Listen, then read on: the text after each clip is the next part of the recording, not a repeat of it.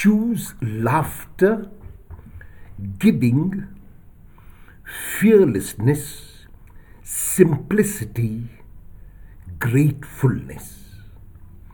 The qualities that I just mentioned will surely lead to a healthier and fuller life.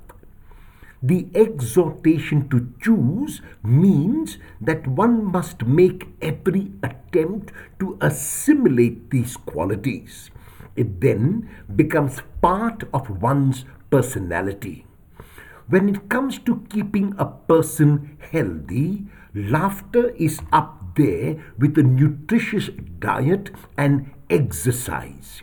This is why it has been called the best medicine. More than being medicine, however, laughter is a preventive.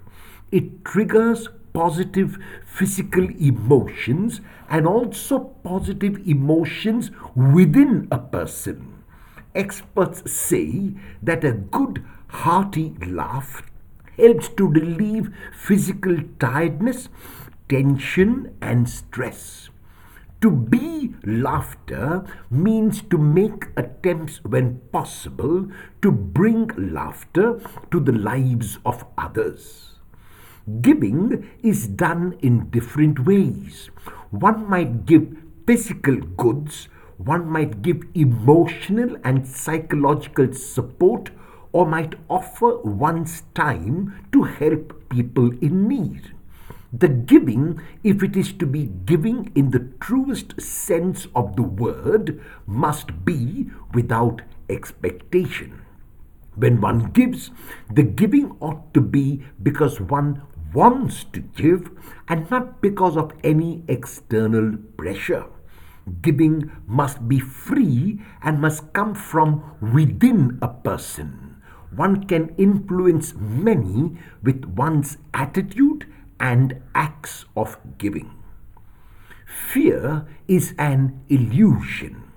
When we realize that fear is caused by our faulty perception, which results in a faulty thought and consequently in a faulty feeling, the fear disappears and we become fearless.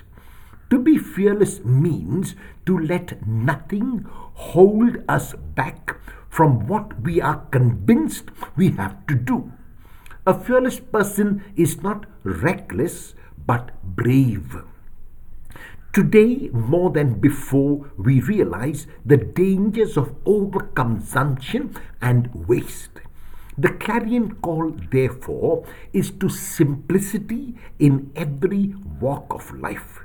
This will be in our living habits and in our approach to life. Simplicity does not mean superficiality. Rather, simplicity means depth. The most profound people are often the simplest. To be present means to realize that the past never returns and the future never comes. When one is present, one is in the now. Gratefulness or gratitude is an attitude within one's heart.